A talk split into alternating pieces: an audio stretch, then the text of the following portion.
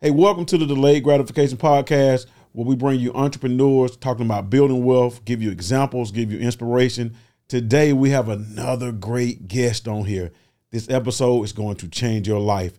I got my man Storm on here. What's up, Storm? Hey, thank you for having me, my Thank brother. Thank you for being here, Storm. Appreciate it. Appreciate it. Storm, it. listen, I'm gonna start this one off. What does delayed gratification mean to you? Man, delayed gratification. Delayed gratification means that you have an understanding that whatever you're trying to do, whatever it is that you're you're actually doing, not even try. We eliminate that word try. That is going to take you some time.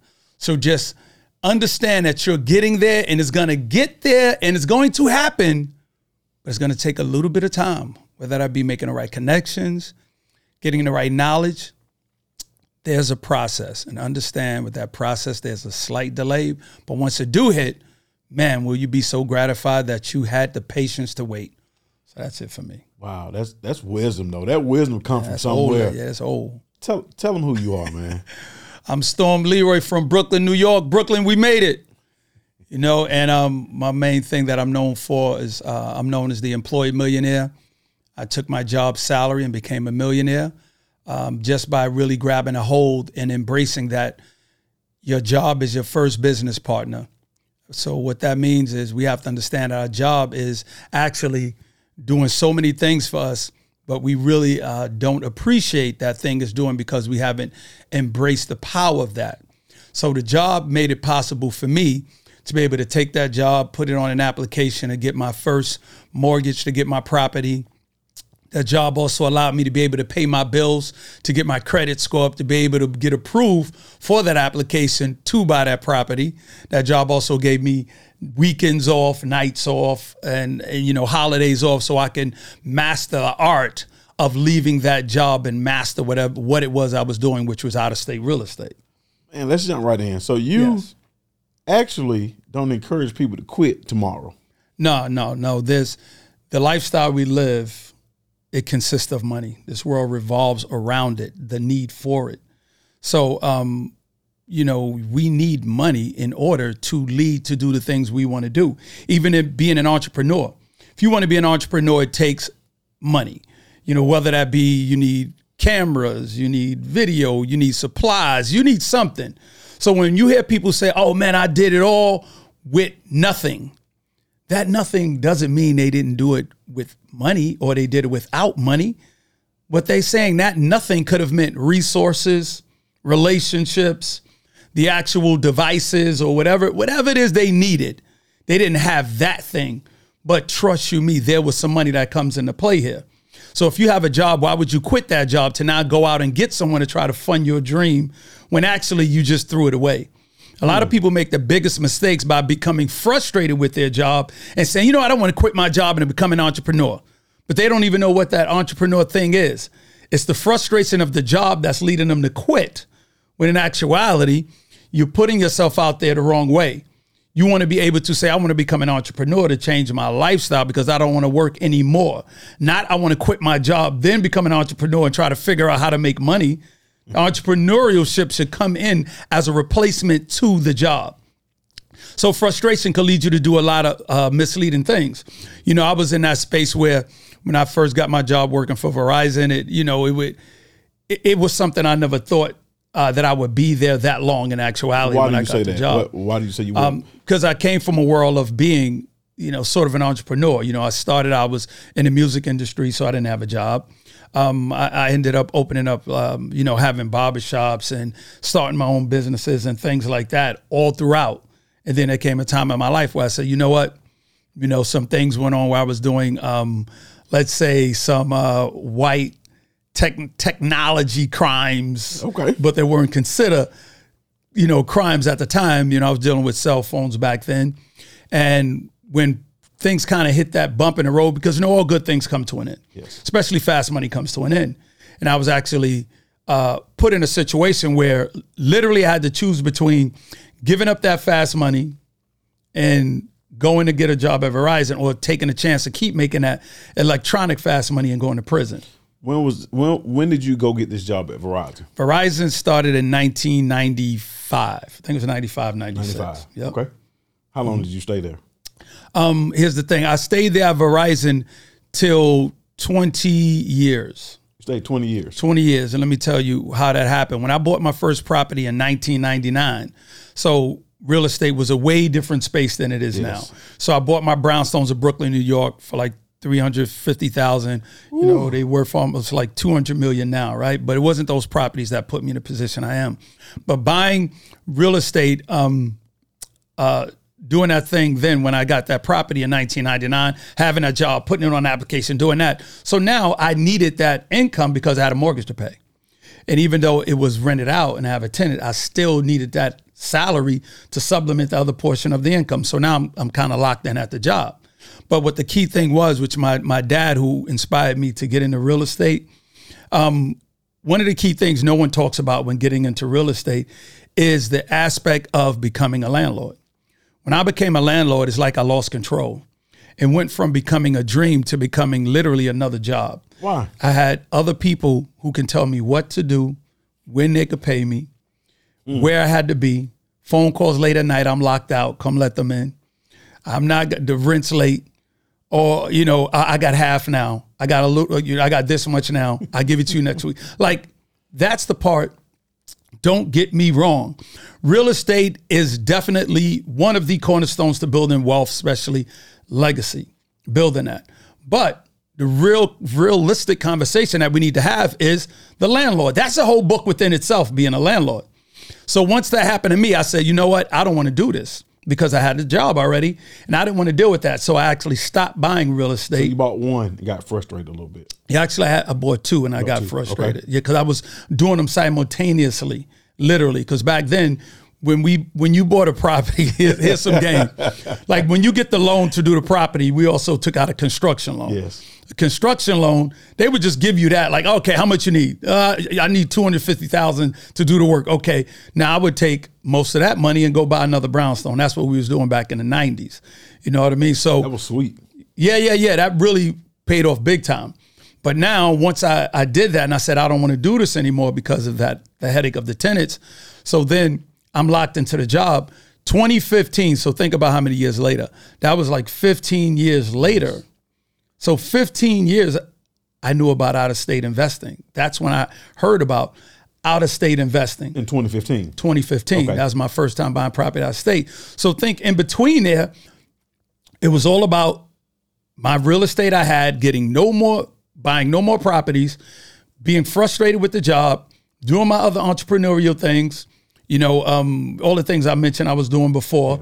And then I realized that all of that was work. But the only money that was coming in that wasn't work was rent money that cash flow. I was like, damn, this money is consistent. You know, you get those those hiccups with those tenants, but that money was consistent. So I said, how can I put this on repeat where I could just keep making more money? So once I figured that out in 2015 and got my first property in uh, Indianapolis, I bought that property. What, what, let me stop. What made Okay. you not invest in Brooklyn? I mean, 'cause- or, or New York anymore? 2015, the property's easily with $800,000 by then. Ones that you were paying 300,000. for. Okay. So you look at $800,000, a $100,000 mortgage is about $500. Yes. So now you look at five, eight, now that's like two thousand dollars, two thousand dollar mortgage right there, right? So now you say the average rent in New York was probably about two thousand dollars. Mm-hmm. So you're not cash flowing at all. You're losing, actually. You're losing because now you got to deal with upkeep, taxes, insurance. So things of that nature where the numbers don't make sense. So now once I actually got my head back in that space, where can I buy properties at? That's when I, you know, actually um, a friend of mine who knew somebody invest out of state, passing by mentioned, man, I invest in out of state. I don't deal with tenants or nothing. So I said, let me do some research. So once I started doing my research, I went to uh, a website that has a lot of information about out of state investors. I'm not going to be giving them plugs till they start paying me because we got to talk about it. I plug That's them a right. lot. That's right. So anyway, I'm on this site and I, I start talking, asking questions. And one gentleman messaged me back. He says, Stop asking so many questions because people are going to know you're a newbie and no one's going to start. Talk, nobody's going to talk to you, which was right. I wasn't getting no replies. He said, type your question in the form and search. So I would type in out of state investing. Boop, bunch of bunch of questions, same question with tons of answers in a thread. So now I'm going through there, going through there. The same gentleman, I start asking him questions he was incredible because he would reply back. And now he ended up becoming my mentor and started talking to me all about out of state. He really was guiding me through doing my first deals, what I should look for, what are the type of things, how to find the right markets, all this stuff. You were still working though. Yeah, I was definitely still working. I was definitely still working, which made it and which made it um, such a great tool and a great thing to know because I was doing all this. I wasn't losing any time. I was actually doing this on my downtime. So once I realized, and we got to the point where it was time for me to buy that first property, he walked me through how to get the inspections done, property management, all this A, B, C, and D. And I said, man, I just bought a property. I never seen it before. So now I'm chilling. I let the rent come in, had a property management. And the first thing that came to my mind is, wow, that property was $40,000. I got a, a, loan out on it. It was about $8,000 loan. Property was making $6,000 a year. So that's like a, a about a, a 80% return on my money, almost about an 80% return. So I said, wow, okay, I'm making $6,000 a year off this property. So I'm making about almost $60,000 a year at work. So all I got to do is buy 10 more of these and I can leave my job. Now it's becoming real to me that you don't have to work anymore if you do this process. So I went from being miserable going to work to now being excited to go to work because I saw the exit your your perspective changed big time. You know, the, one of the key things that all this revolves around the mindset. Like when we get a job and we end up going to work, we sit around people who two things: either they love their job and they look forward to being there, or people who hate their job and they didn't figure out how to leave there. Mm-hmm. Now, where do you fall? The, you know, really depends on you. So you have people going, ah, man, I, you know, I got 10 years left. I got 20 years left. Well, I got 30 years left.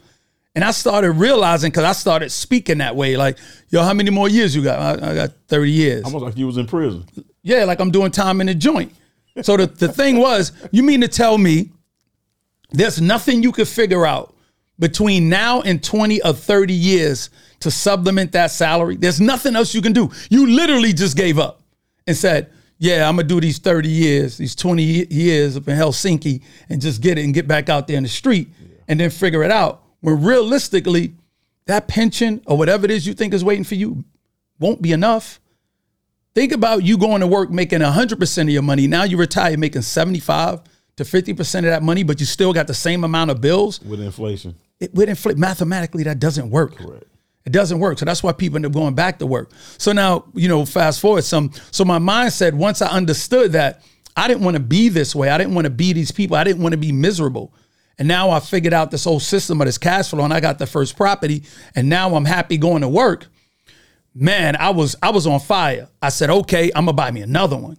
So I found me another one. I got another one. I had some money saved up. Got me another one.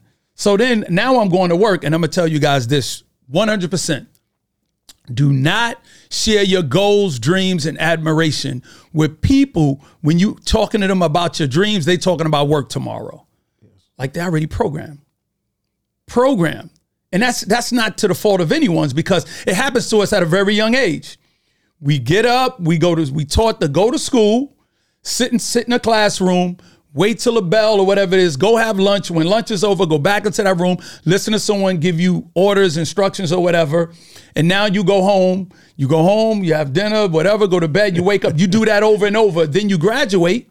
Hold on, no storm. Kids, y'all still better go to school. Oh, go to class. Wait on the bell. I ain't say don't go to school. I'm just showing you how you program. I'm showing you, you the program. Yeah, for sure. So now you get the job. You go to work. You go to lunch.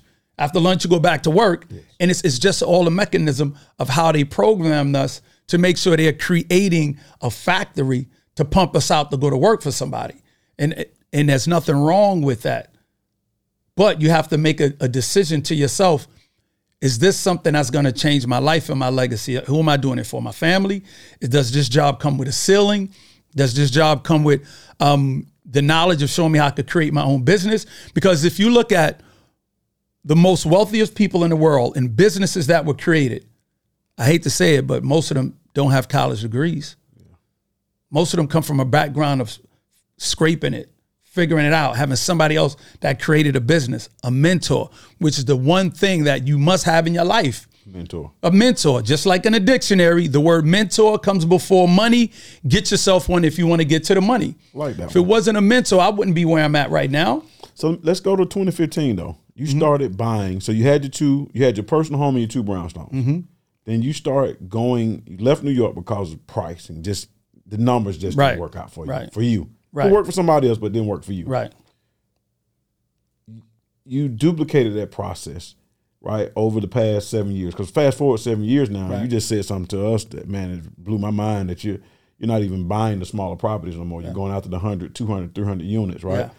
What happened over the past seven years where you have bought so many? Like when I met you, Yeah. you reached out and you was like, "Hey man, listen, I'm buying. I want to link up with you, man." It was a, it was. It took me a year to really respond. 'Cause I'm like, man, this dude is. This dude is like really nice, man. He's and I started following. I'm like, he's great, man. Like, Yeah, he is this kept- real? Like, and then we connected. Yeah, we connect. Yeah, But definitely. Over the past seven years, what did you develop? And Yeah. the- you know the bumps and bruises because you were tired of tenants. Yeah. What happened? You know what it was for me? Once I got out of that space and I started investing out of state and I bought more and more properties, I left my job literally in five years of buying that first property. I went in there on Instagram Live, literally talking to the world saying, You can do this too. I started with one property out of state with $8,000. I'm leaving this job, and the job was paying me when I left, um, let's say roughly about almost $100,000 when I left the job. And I left the job with five years left on my pension, which, so you, you do the math, five years at 100000 that's $500,000. I left that extra pension money on the table. So I left easily almost $800,000 behind. But it would have took me five years to make $800,000. Where now, literally, I, I can make $800,000 in a month, a week at time, you know, doing the things I'm doing now. But what happened in between time, like I had my bumps and bruises, don't get me wrong. I don't want nobody to think that you don't go through things. Like So, what have you gone through? What did you go exactly. through? See, my thing, one thing I went through is not listening to my mentor.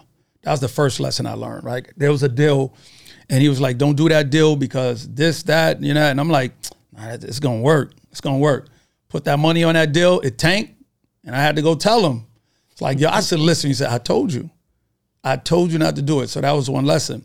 But then also there was just changes. You know, there were things where even though you don't deal with tenants, property management deal with them, you you get calls to make decisions. You know, on okay, let's say if this tenant's um you I deal with mostly section eight. I deal with programs, you know, we work with veteran housings, all that stuff. Guarantee money is all I deal with. You know, but you may have some tenants in there dealing with duplexes and quads where they've been long term tenants, which I love. Some of them might have a rent issue. So, you know, you get a call, well, they late on the rent or this happened or something happened. I go, you know what? I'm fine with that because I only buy properties where tenants been in there, long term tenants. That's not a program. They've been in at least over a year, two years, and they've been proven to not be late on rent no more than once. Everybody will have a hiccup. So I know the odds are that they're late. They don't have a pattern of being late. So something really went wrong. So I don't really get too carried away with carried away with that happening in my my life now. But um the only and and I, and I don't want to make it sound like um really really traumatic things happen, but I haven't really had that one big big thing that would happen because I put things in place. The default system That's what I was gonna say. Like, what what what do you put? in guarantee rent.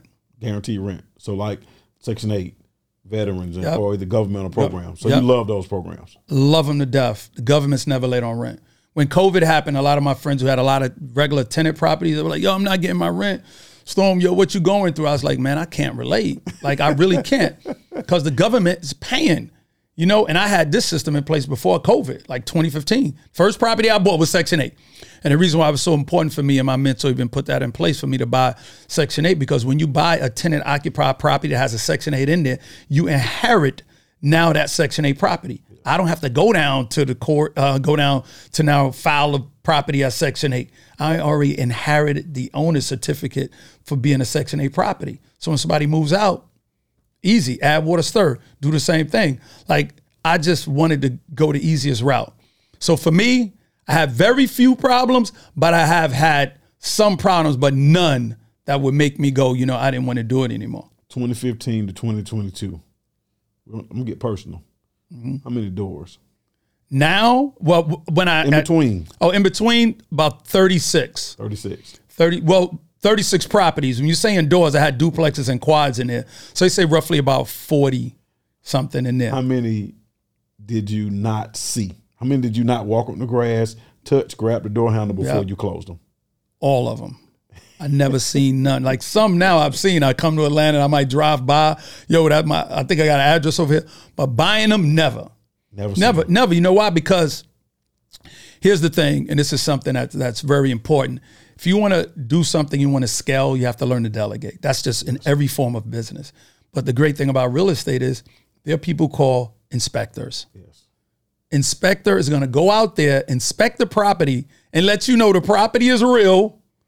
And here's the condition of the property. But since I buy tenant occupied properties, now I send a property manager out with the inspector. Property manager's purpose of going out with the inspector because he inspected tenants. He let me know how the tenants are living. Is the house well kept? Is it hoarders? What's the condition? Because he don't want to inherit that problem. So now I got the inspector telling me the property is good, and now I got the property manager telling me the tenants are great. That's a home run. I don't need anything else but the rent roll, my funding, appraisal, and I'm done put a bow on it. Now I'm gonna go to the next one. I don't need to see that property. I don't care the color. I don't care what they painted. All I care is the inspector tell me is great. The neighborhood. Let me tell you why I really don't care about the neighborhood. And this isn't a negative. Long-term tenants, when somebody's been living somewhere for eight to 10 years, the neighborhood's pretty good. Or they would have left a long time ago. I don't like the I don't like the areas where people constantly moving in and out, in and out, in and out, in and out. That's the area that's a problem. So think about so much I'm learning. Long-term tenant, most likely area is good. The inspector who you get to hire, you have a conversation with him and he's gonna tell you, oh man, this area is coming up. I think you should buy more properties. Or the area is going down. I wouldn't invest here. Or, for example, in Birmingham, Alabama. Birmingham, I knew me and a couple other investors that Amazon was opening up a warehouse before it hit the news. So I bought 13 properties down there. 13, just on the strength of inspectors uh, and appraisers telling us what's happening down there. And I never had stepped one foot down there before I got that information. I went buying up anything I could get my hands on. And now those properties, 40,000 worth 80, the 80s of 200,000, the rent were from like 600 to 1100, to 800 went to 1400. You were patient though. Yeah. You were Yeah. patient with it. But I also had the information to back up to validate what I was doing without me actually having to go there. That's the power of building relationships. You build a relationship with your lender. You find out who's handling your loans. You reach out to them. You call them. You send them Starbucks cards. You find out what the kids, how the kids are doing. And guess what? Now, when you reach out to him, if your loan come across his desk and he sees something missing, he not gonna just slap it on the pile. He gonna email you and go, "Hey, Storm, you missing something, but you know, let me get that in there, and I'll make sure I push it through." Relationship. You get a realtor.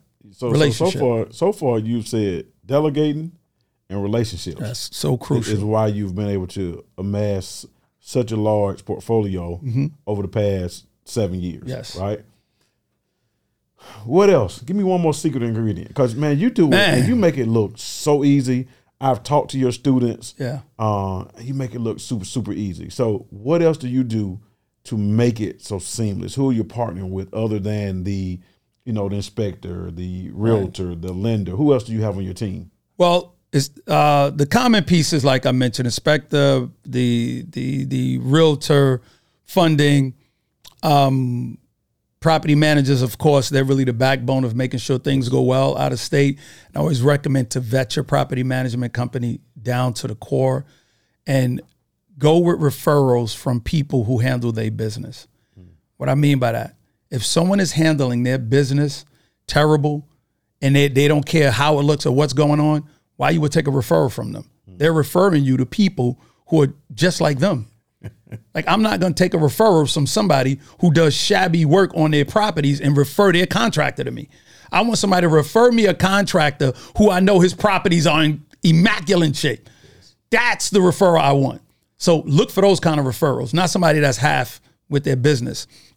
But for me, really, it, that's pretty much it to get your knowledge from someone who has that knowledge. And it can be seamless and easy. But you must understand here's another thing I don't involve and hold on to any properties no more than five years. That's a big one. Five years. And Why? because I use other properties as cash flow to buy properties that I am going to hold long term. Like I do have properties that are, that are going to stay inside my trust with my family for seven, eight, 10 years, 15 years. But the objective when I first get started is that property is all about cash flow. all those properties I mentioned in the beginning, it was for constant cash flow, 6,000, 7,000, 8,000, whatever it is a year.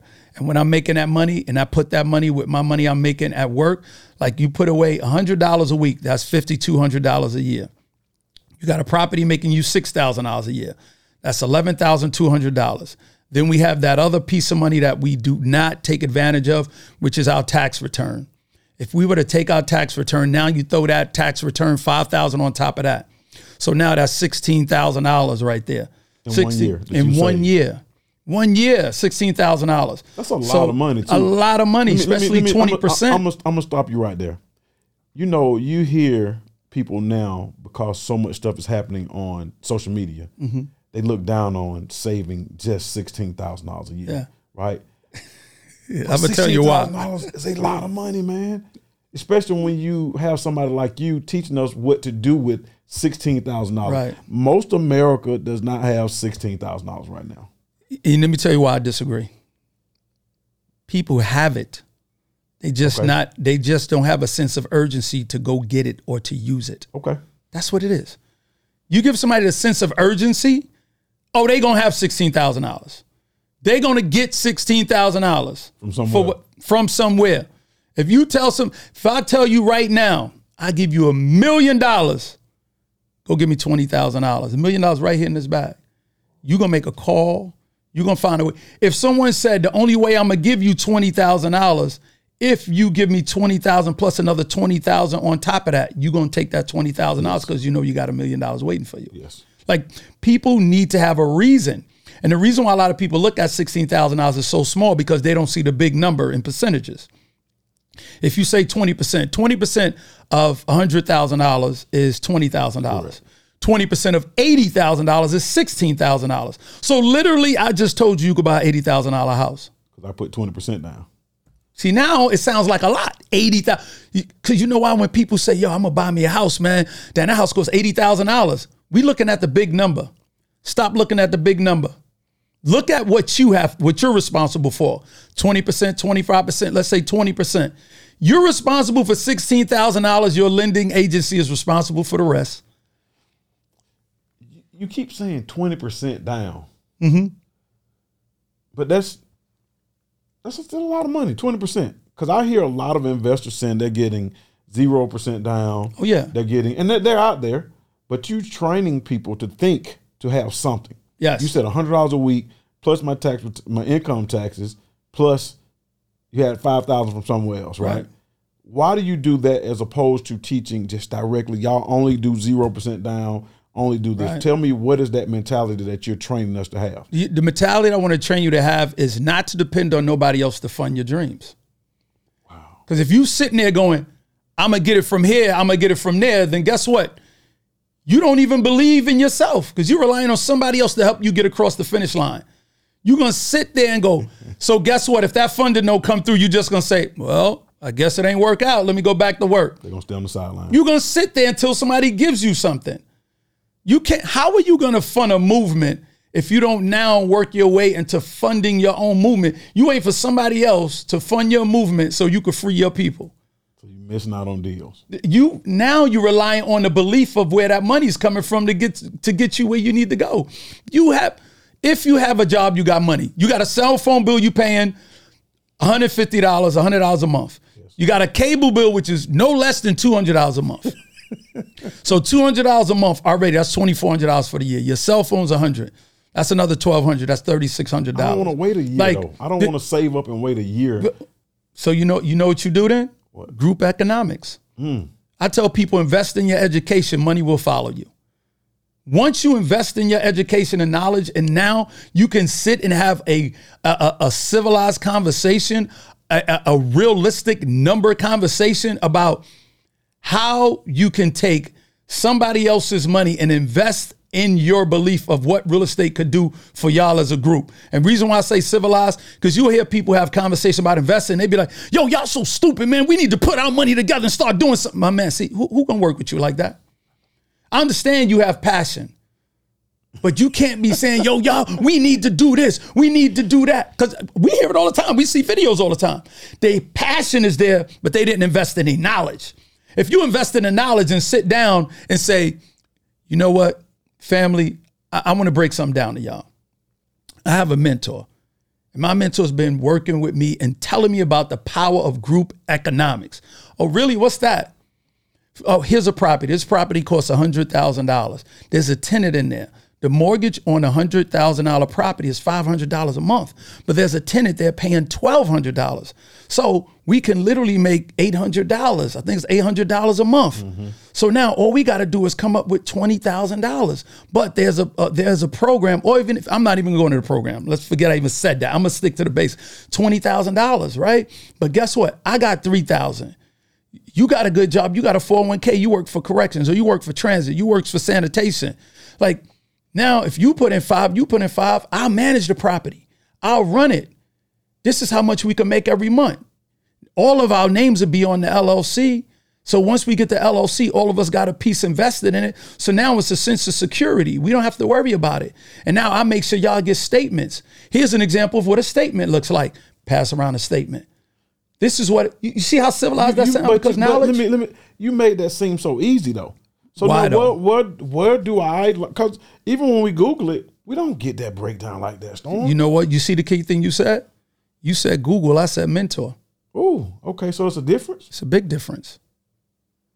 Do you believe everything on the internet, or we have to siphon through what's on the internet? That's one thing I never forget. That like it's like what I heard. It's like you can find anything you want to believe in on the internet. Like hmm. people will search over and over till they find the answer that match what they believe in. What they believe in. Yes, they, they could. I mean, you could search and be like, nope, that's not it. Nope, they'd be like, nope, nope, they wrong. Do you see? I told you. I finally found it. I finally ba- barbershop found talk. I finally found something that agrees with me. Yes, that's what it really becomes to. So you can really change change your life, change your legacy by understanding group economics. So once I started investors and my mentor told me about partnerships, that's how my portfolio exploded. I said, why am I going to take for example, $20,000 buy $100,000 property when I could partner with somebody, we get $200,000 properties. He got 20, I got 20, we get two. The reason why that's so important because now when you do your taxes, you're not writing off one property, you're writing off two properties now. Now's depreciation on those two properties. Now it looks totally different now. Do you teach that? 100%. I teach LLCs. Mm-hmm. I teach group economics, and the power of the LLC is when you have a home office, for example. If you have a home office, now you could write off light, gas, portion of your mortgage, portion of your rent, your car mileages. There's an app called Everlance that can do that. You you could write off expenses of trips. I'm out here now. This is a write off for me. Put this on my business credit card. Now I had a reason to be out here. I have property out here. So now my accountant writes all that off. And I tell people, even if your business is not making money yet, open up your LLC. All this is depreciation and write off. You taking courses, you're taking classes about whatever it is. That is a write off. Stop thinking you have to start making money. That laptop you go buy, that that printer, that desk, all you need is an office somewhere in your house, and it doesn't have to be the entire room. That's a whole list. Of course, you know, but it's a lesson we need because the biggest thing that we're not taught is how to run our business like a business. Mm. We taught the we taught on how to run our business like a hustle. When you run your business like a hustle, you're going to treat it like a hustle and you're not going to maximize the potential. We get upset when wealthy people they write off every single tax and then they go, "Well, Amazon pays no taxes." This this, you know, this person, this rich person pays no taxes, no taxes. Why you mad at him when you can literally do the same doggone thing? Because the rules are the rules. The rules are the rules. Taxes benefit those that provide housing and jobs. Repeat that taxes are designed to benefit those that create housing and jobs. And you know why? Because you could tax a company one time, one time taxes. But guess what? If I hire you, they could tax you several times. Mm. They tax you on your rent, they tax you on your checks, they tax you on, on your on your card, they tax you on food. But I'm a business. I don't eat. I don't live nowhere. You only could tax me one time as a business, but I tax you I thought you were just a real estate guy. See, this is one thing for me. When I got in got into real estate, my brain has always been that thing of I tell you, I always had entrepreneurship thing in me. And I always say that when you have a conversation, especially with somebody like me or anybody, I expand beyond real estate because it's the growth. Like legacy is, is a big conversation for me. Setting up your trust after you have their properties. I got a question Having- about that. Yeah, definitely. Having your trust, having your, your life insurance policies in the name of your trust, your bank account in the name of the trust. I opened my first trust in 2019 and I've never been the same since. 2019. 2019 We're not was going my first trust. Three years ago, because man, when I hear you teach on trust, Yeah. I've never seen anything like it before. You're actually, although I've been in the business 28 years now, Right.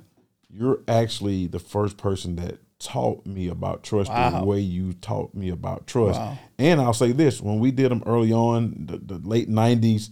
We were just doing it because everybody say putting in the trust. They can't find you. You can't. You know, yeah, all, yeah, all the other stuff that you do it. But we had no idea. I didn't, at least anyway, how it really run because it was basically another LLC, right? Right. So tell me, 2019, why a trust and which trust? I see that. See, that's dope. I love it, man. You know, you get me in my space, man. You get in my groove. When I, I wanted to, once I got my property, I said, okay, I, want to leave it to, to my kids. You know, I want to leave it to my family, to my legacy. So then my attorney was like, well, what you need to do is you need to create a trust. I said, all right, tell me about the trust. I said, yeah, you leave the trust. The trust now dictates who gets the property, how uh, if if they can sell the property, how much percentage you could do this and that, and and he started going into it. I said, I bet, let me look into it. So what I did was in New York, it was this snowy day, and I said, who designs a trust where we talk about all the time? Rockefeller Trust. Mm. So what I did was looked online, pulled up Rockefeller Trust from 1934. I said, I'm gonna read this damn trust. Rockefeller had a trust in 1934. 1934, his trust was activated. His trust, the Rockefeller Trust from 1934. There's also a great read called What Would the Rockefellers Do? What Would Rockefeller Do? Read that there, blow your mind. So now I'm reading his trust and I understood now he take his money, give it to a generation, give them a portion, put this money in a brokerage account for them, only give them a portion when they reach a certain age. So the money compound interest over a certain amount of years. And I give an example of a breakdown. For example, let's say you have a half a million dollars. You leave a half a million dollars in your brokerage account for your grandchildren, 21 years at 6%, the half a million turns into about $1.7 million for your grandkids. So you don't leave them 1.7, you give them like half. Let's say that's like about almost $800,000. You leave that in that for your great grandkids for 21 years, 800,000 turns to about almost three million dollars, somewhere like that. So now you leave that in for your great grandchildren. You only give them half, 1.5 for your great great grandchildren. 1.5 turns into about put three about 4.8 million dollars. So that's just fourth generation.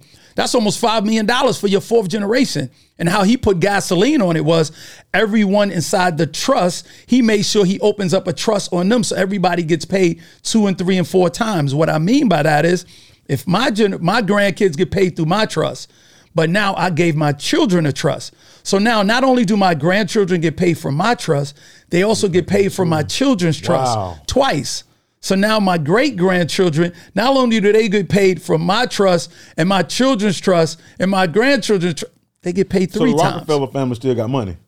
12th generation is still getting paid as of this date 12 generations. Trustees and now let me give you another play also. What he does is also have everybody in the trust has a life insurance policy in the name of the trust. Why is that so important? Because now everyone in the family can borrow money from the trust the trust is a family bank so my trust is designed the same way where now when my grandkids get a certain age, they can now come to the trustees and say, I have a business plan. Present the business plan, and if it makes sense, the trustees will now loan them the money from the trust. They ain't gonna give it to them. No, it's a loan. okay. it's They a loan. They got to pay it back. You have to pay that back, and that money goes into the trust. And that trust will always be funded through life insurance policies. Why? Because everybody dies one day. We have to stop looking at death being this taboo thing. And now we have to say, I'm going to put up a life insurance policy on my mother, my father, my grandmother, my brother, everybody. And I literally tried to include outside members of my family, talk to my sisters, you know, my uncles. Y'all don't have a life insurance policy? I'm going to put a life insurance policy on you. I'm going to do this. I'm going to put. Soon as I wanted to open up policies on them, they kids come out the woodworks. Whose name gonna be on it? Who's gonna start collecting? I see, see now, none of y'all cared nothing about your parent until I came along, and now y'all want to know. This ain't to benefit me. This money, I'm going to create a family trust with that policy. But see, people don't get the picture because we were never taught We start thinking selfish, self wealth. No matter how much some people say, I want to create generational wealth, I want to do that. But when people actually get money, if you don't have paperwork, it's self wealth. If you don't have something in writing saying what, what it's going to do, it's self wealth. I had a partner of mine, a friend of, of another friend of mine. He died, left all his, his properties to his daughters. His daughters end up selling his properties for pennies on a dollar because they didn't want to be landlords. The biggest mistake we could make is assuming our children want to be what we are. They didn't. They might not want to be in real estate, so don't assume that. Might not be the. It might not be their purpose to be in real Their estate. purpose. So, like my trust, for example, strictly states that my investment properties, not my main ones that's going to stay in my family, those are all going to get sold. That money is going to now go into the brokerage account and do what I just described. Whether that be 1.1 million, 2 million, 3 million dollars, I know it's going in at a brokerage account for this next generation, 6% interest, 21 years, over and over and over again, because I don't want to leave investment properties to my grandkids or great grandkids knowing that's not what they want. Now, my main long term hold properties, those will be my primary residence some other properties that I will leave for my kids to live in that they will have forever. But investment properties, imagine leaving 20, 20 year old, 30 year olds, 20 some properties, 30 some properties. selling the first day they step out the house. Soon as somebody say, oh, you know you could get this for it. Yes, most of them anyway. Most of them, because it's the value. They don't see the value in something they didn't work for. They mm. see the money now. So it's educating and knowledge. Like one of the biggest things that we spoke about this earlier, I want to tap into that, is that people always have that thing when you hear, why did they sell grandmama house? Why? Why did they sell grandmama house? They should have never sold grandmama house. Grandmama house worth this much. Grandmama paid eighty thousand dollars for it. It's worth two million dollars. Two million dollars now. And I always say, yeah, you need to sell grandmama house. Do you? You need to. You know Tell why? people to sell grandmama house. One hundred thousand percent. Because you know why? Nobody who she left that house to most likely will qualify for a two million dollar loan. That's what we don't see. The money is in the walls. Two million dollars in the wall. If you walk into that bank and say, "I'm going to do a cash out refi," I'm going to do a cash out refi. Two million dollars, not even two million, because they give you, let's say, eighty percent. Correct. So 1.6. one point, yeah, let's say eh, 1.6, 1.8 million dollars. The bank gonna go, okay, let's get your pay stubs. Now they, they look at your pay stubs and go, oh, you don't qualify to pay back this kind of loan. Now what's the option? Now you can rent it out. Let's say you get three thousand dollars rent. It's it's three siblings, so y'all gonna split a thousand dollars a piece.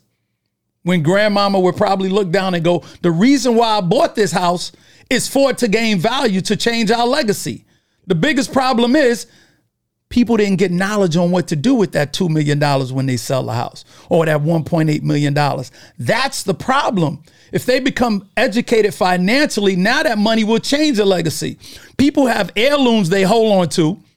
And I don't believe in holding on to heirlooms and all that. Because when somebody bought that thing and said, I'm a lead this for the family, they didn't say, I want you to hold this forever. They knew it was going to gain value. They knew that artwork would be worth something one day. And they knew that thing that would be worth something one day could change the, the landscape of your family. So is that why you put everything in a trust and tell them what? One to hundred with it? percent. What am I'm gonna do with a five million dollar painting on my wall and I live in a three hundred thousand dollar house? How much sense that make?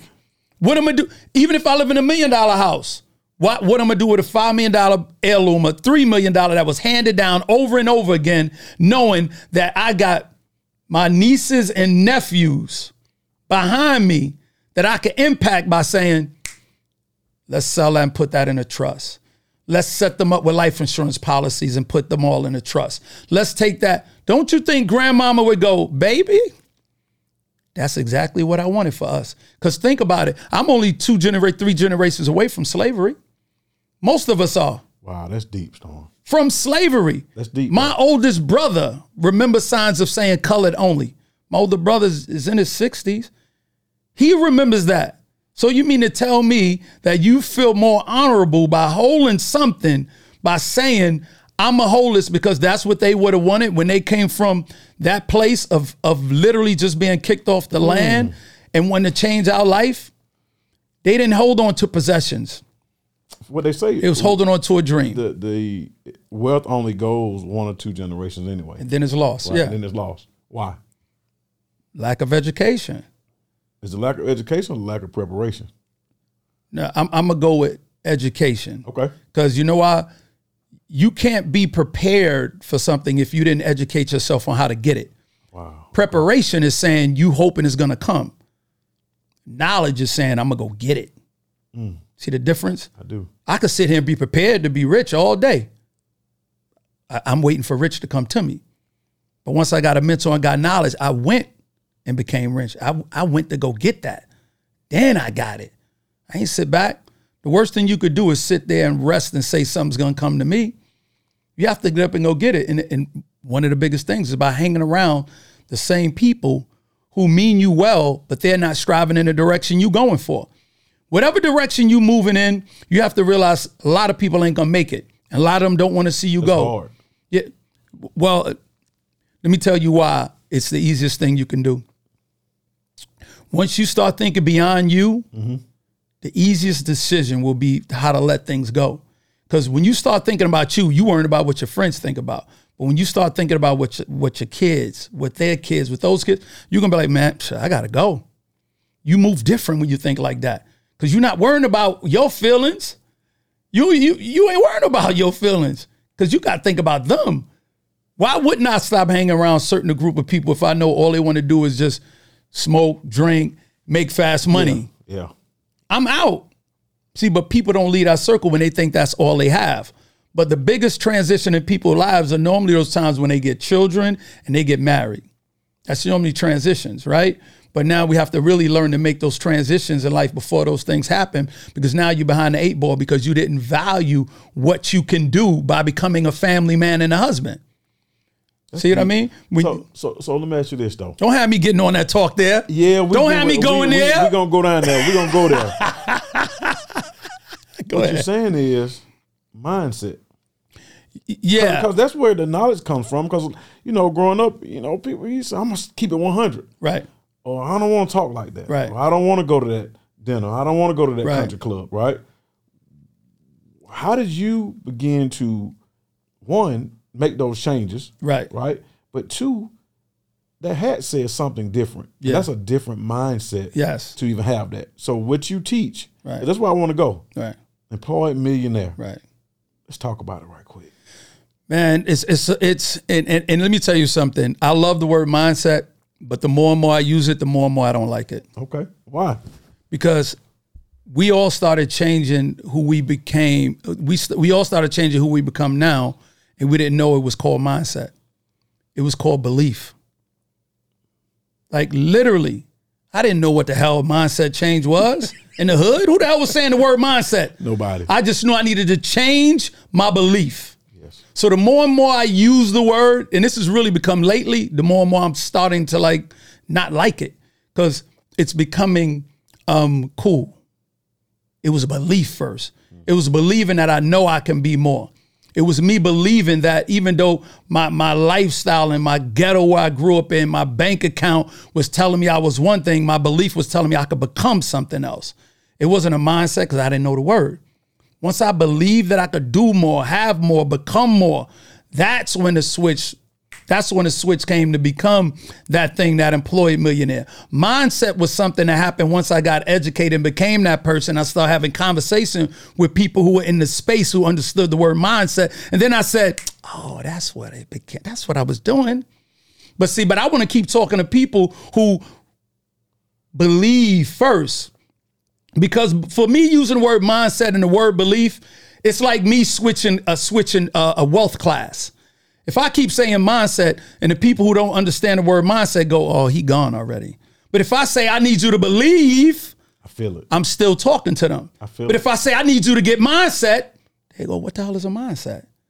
So if I if I stick to belief, then I'm gonna drag you to mindset. Then I'm gonna have you understanding what mindset means. But I need to really focus everybody to focus on you believing in something I gotta believe first. when you believe, then you make the change. So the change from you going from I'm gonna have this job and this job is only gonna pay bills to you believing that the job is gonna do more for you. Now you have the belief that you could become greater than what the job told you. The job told you, I believe that you're going to be here for 30 years until you retire. But your belief system now told you, man, I believe I'm meant to do more than that. I believe that I'm a greater than what this job is telling me. I believe that I can take this $400, $1,200. I can invest this money. I can save money. I believe that I can buy me a house. I believe that my kids deserve to be here. But I mean, believe to be in a bigger house. I believe that I need to get them this. I need take that's a whole different thing. Now, if I say my mindset is going to make me say that I could take my paycheck, my mindset is going to make see it, it it doesn't sound as pure. You don't feel it. You don't feel it. You don't feel it. So I always want to try to stay in my roots you know, and I understood where I came from. I come from growing up in a house where the boiler broke and we lived without heat for three or four years as a kid. Like not understanding that, oh shit, we didn't have heat until I got older because we grew up on love. Like understand, we all understand those. Well, I don't know generations now, like mayonnaise sandwiches, rice sandwiches. But like banana, banana sandwiches. You know why? But we we grew up in that hardship. So I don't want none of us now. We get money, we get we get shows, we traveling, we enjoying. And certain crowds we can use mindset. Yes. But I need to be able to look my young youth in the eyes who trying to figure out, because now summer jobs ain't here no more. No. Programs are gone.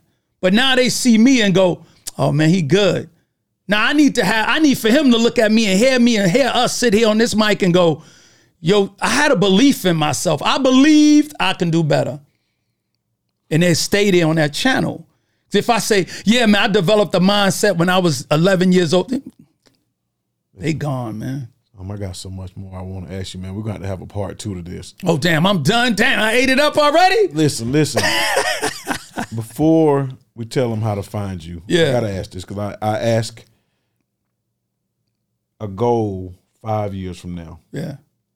What is that goal, and what are you willing? Wow. To sacrifice, delayed gratification, right, to reach that goal. Give me, give me a goal. So, my my goal five years from now is to impact a million people. And with the help of my partners, Ash Cash, Marvin Mitchell, Path to Prosperity, yes. I know we're going to touch 10 million people. Ooh. Like that, there's nothing stopping us from doing that but ourselves. The universe has spoken. The universe has spoken and said, I'm going to fund you guys with enough fuel, which is money. Money is energy. Money is fuel for our ship that we're running. So we need that to touch these people. So that definitely is the goal of, eh, to impact millions. What I'm willing to sacrifice is the time that I have to do other things you know, the enjoyment, my, that delayed gratification to know one day I'll be able to take all the trips, spend all the time with the with the kids, grandkids, and travel where I want. But for now, there's a purpose while I'm here, while all of us is here, while we sitting here. This moment in time didn't just happen when you hit me and said, Storm, come to the show. No, this started back in 1999 when I bought my first piece of property. When we think about it like that, we will now see things differently. We will look down time differently. We will stop thinking that, oh man, I called you to get here and then we're gonna do this. Oh man, so next week we're gonna do that. Because if the furthest you could see is next week and next month, how are you really thinking about your generations then? Everything I do is dedicated to me putting something in writing with an initial and a signature that says four generations, five generations. I love it. That's where it has to be. Listen, I'm gonna say this about a year ago, I had you do something that you normally don't do. oh boy! And you know what? And you t- you talked about this. Uh-huh. You talked about you speaking on new stages. You saw it. You worked at it. Yeah. You remember what you told me? You said, "Man, I'm going. I'm gonna be in Florida, and I got a speaking engagement, and I start. I'm starting to see it now." Yeah, yeah. You laughing about the what I had you do is walk that property, but Oh, this yeah. is bigger than I'm talking about the conversation we had in the cars, me, you, and Beyond. My brother Beyond, Beyond. win. Yes. And you Woo. said, "This is what we got to do." That's you powerful. And so I know, and I believe, in five years, you're gonna touch that 10 million people. Yes. Because what you say you're gonna do, yeah, do it. And I appreciate it, brother. So I appreciate you, my man. Thank you for having me. I'm looking here, forward man. to that. Listen, right quick, Storm. tell them where to find you, how to find you, what we need to do to push that movement. Hey, you can find me on Instagram at I am Storm Leroy. Also, you can go to the uh, go to employedmillionaire.com. Employedmillionaire.com. You can find out more about me, uh, mentorships, courses, challenges, and also with my brothers, pathtoprosperity.com. You know, we there and we we moving around the world. We the key thing is collaboration is the new currency. We we want to collaborate and work with as many people as, as possible because that's the only way we're going to impact the people in masses. Dividing our people up into groups. Here go your group of 10,000. Here go our group of 10,000. Here go our group of 10,000. And now when somebody says who they're with, it sounds like a gang. Yes. But if we all could just get together and get everybody together and we have one accord to do something, I'm not saying we got to have this one big company together. But what I'm saying is if we now focus on something that we can get our people at a good starting point, we'll be we'll be unstoppable. We'll be able to do mergers, acquisitions, talk to banks, talk to schools, talk to all these companies in a different way. The reason why a lot of companies now, and I know I'm getting ready to go on a tangent, I'm gonna stop it. The reason why companies tend to uh, talk to one of us, and it may be an entertainer or somebody of that level, because they feel like that's the voice of the people. They don't do that to nobody else but us. Wow. You think Never they do, they, that. do they do they do they go to, to to one you know do they go to to Steven Spielberg to say come talk represent the people as a masses? No, they find one of us because they know we easily separated. Let's get together and, and, and do something where now it's so big that they can't ignore it. They can't do the things that they're doing and get away with it. You know, let's have a strong chain, man. But I'm gonna stop right there because I got a lot on my mind today. Thank you, man. Appreciate it's gonna be a part two. All right, It's gonna be man. a part I'm, 2 I'm man. here. Thank man. you. Thank you for being on the Delayed Gratification Podcast. Yes, sir. Thank y'all for joining in and, Yes, li- sir. and listening to the Delayed Gratification Podcast. Y'all listen, we're going to continue to build wealth with this podcast and bring on inspiration, give you real life examples. Again, thank y'all. Love y'all. Peace.